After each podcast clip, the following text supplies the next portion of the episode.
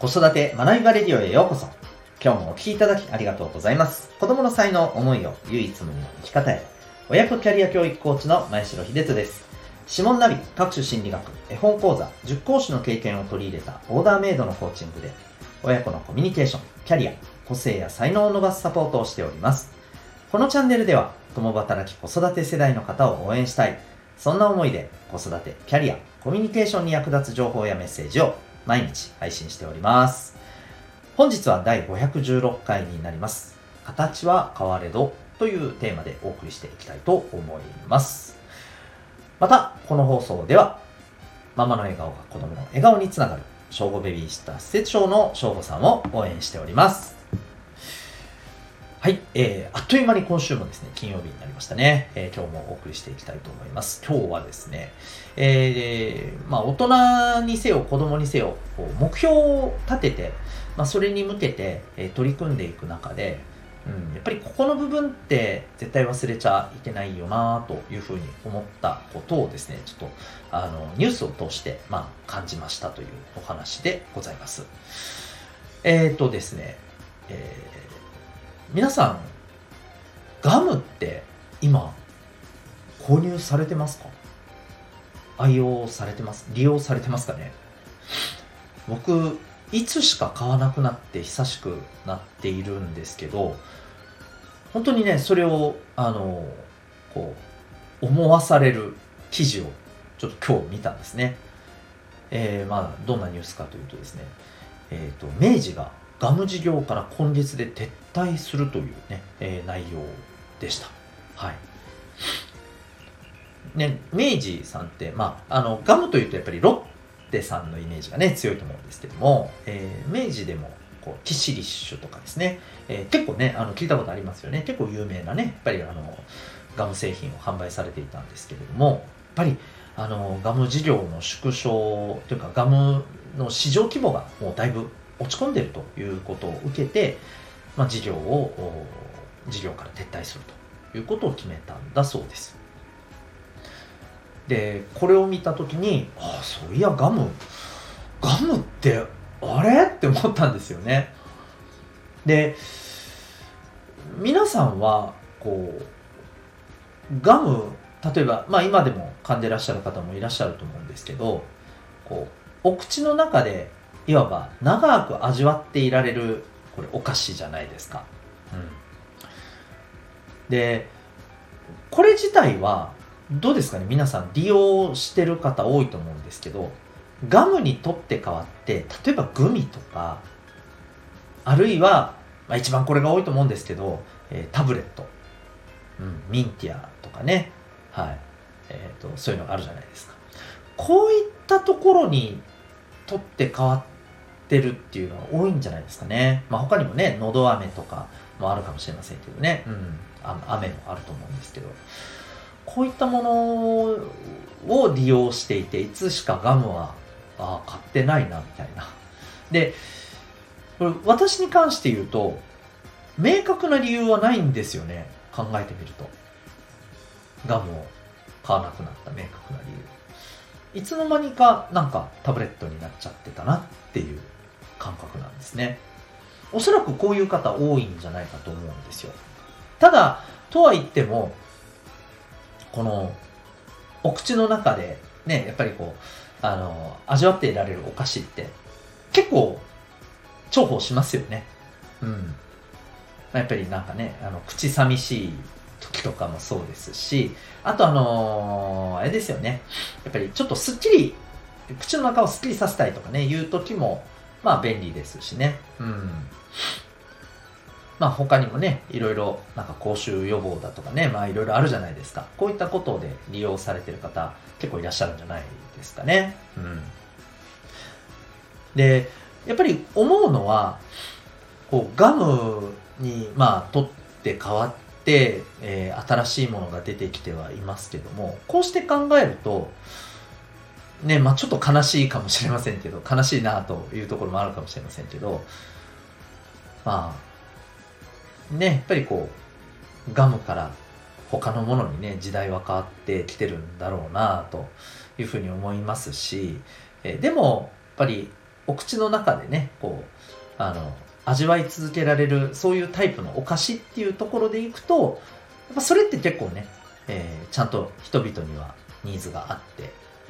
まあ、そういう意味で言うとね、他のものが、えーまあ、その役割を果たしているというふうにね、考えることもできるんじゃないかなって思ったんですよね。うん。で、それは、例えば、やっぱりこう口の中をすっきりさせるとか、うん、口寂しさをね、えー、解消してくれるとかですね。まあ、いろいろなその効果っていうところをより、まあ、良いものとして、より、あとは、扱いやすいものとしてね、うん、えー、愛用されやすいものとして、やっぱりね、形を変えていってるんだろうなって思います。考えてみるとガムって、やっぱり、こう、噛み終わった後のね、えー、処理ってなかなか、まあ、煩わしい部分っていうのは、正直感じたりする方も多いんじゃないかなと思うんですよね。うん。もちろんね、その場にペッて当て捨てるのは絶対いけませんしね。うん。そういったこともね、あの、あるのかとは思います。で、一方で、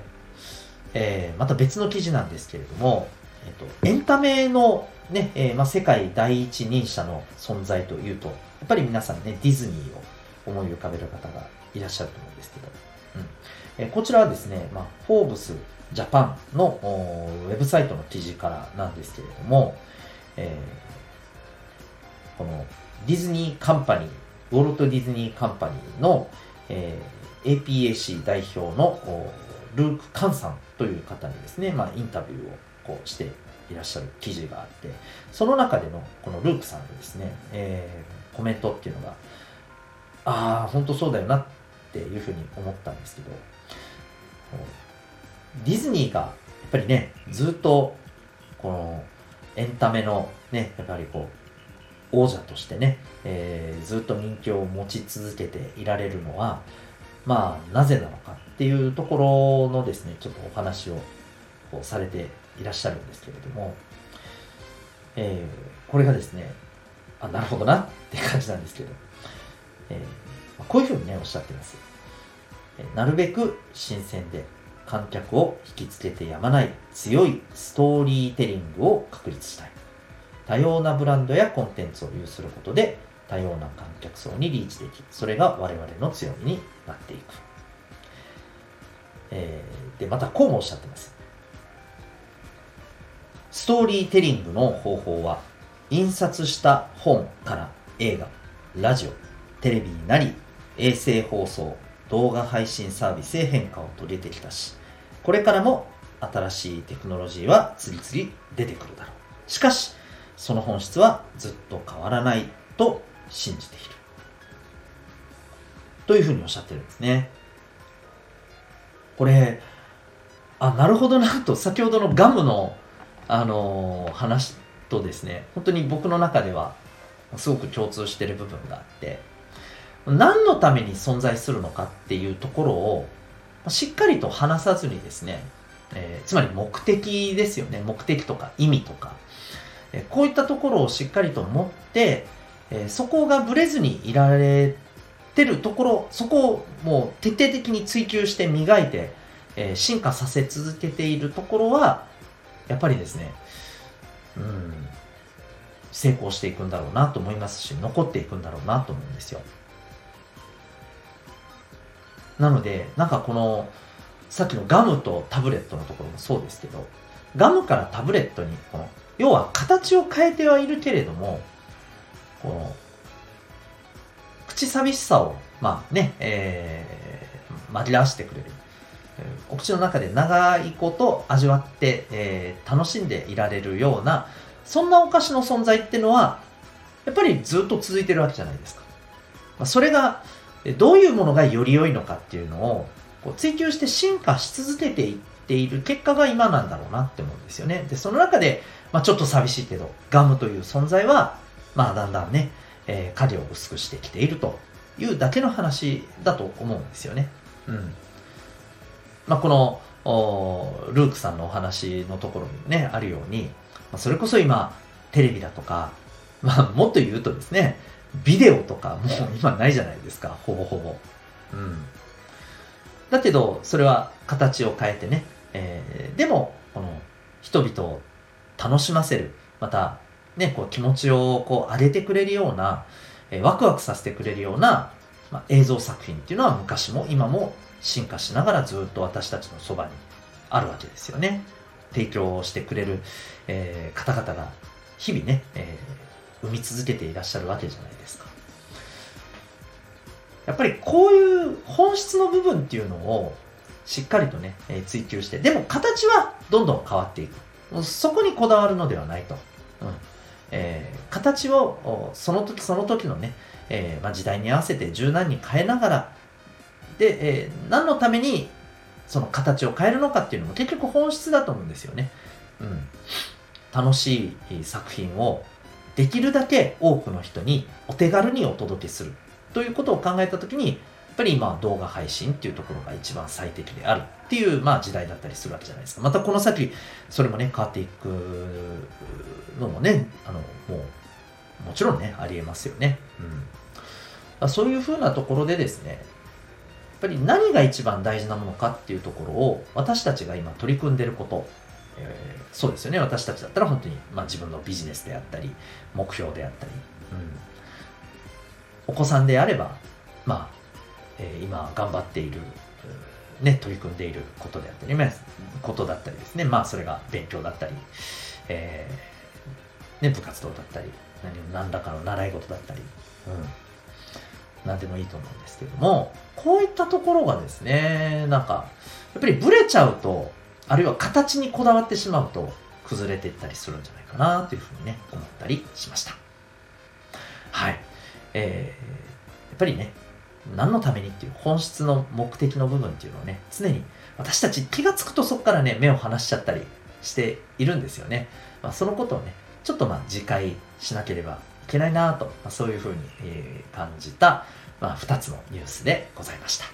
はい。皆さんもですね、えーまあ、ご自身の取り組んでいることに対してですね、えーまあ、ブレずにいること、なかなか簡単じゃないですけどね、えー、ブレても、あって気がついて戻れるようにですね、はい、えー、していければいいんじゃないかなと思います。あの本当に皆さんそれぞれですね、えー、ご自身の持ってる、えー、向かいたい目標に向かって、目的に向かってですね、えー進んでいっていただけたらと思いますし、私も頑張っていきたいなと思います。ということで、今日はですね、えー、形は変われどというテーマでお送りいたしました。最後にお知らせでございます。お子さんの持ってる才能を伸ばしていきたいとお思いのお母さんお父さんに、えぜひおすすめでございます。それがですね、えー、お子さんの指紋を分析するというところでございます。指紋で何がわかるのか。それは生まれ持った脳の特性です。えー、指紋は脳とつながっているんですね。でちなみにこれは占いではございません。科学的な研究のもとに、えー、アプローチするというメソッドでございます。えー、指紋分析、指紋ナビに興味ある方は、概要欄にウェブサイトへのリンクが貼ってますので、ご覧になってみてください。全国どこからでも、えー、オンラインで受講もできます。で、週に1回ですね、えー、入門セミナー、えー、わかりやすくですね、指紋の秘密、そして、えーえー、指のうちの1本をですね、はい、特別に、えー、プロファイルさせていただくという内容でお届けしております。興味ある方は、えー、ぜひご覧になってみてください。それでは、今日も最後までお聴きいただきありがとうございました。また次回の放送でお会いいたしましょう。学び要求一日を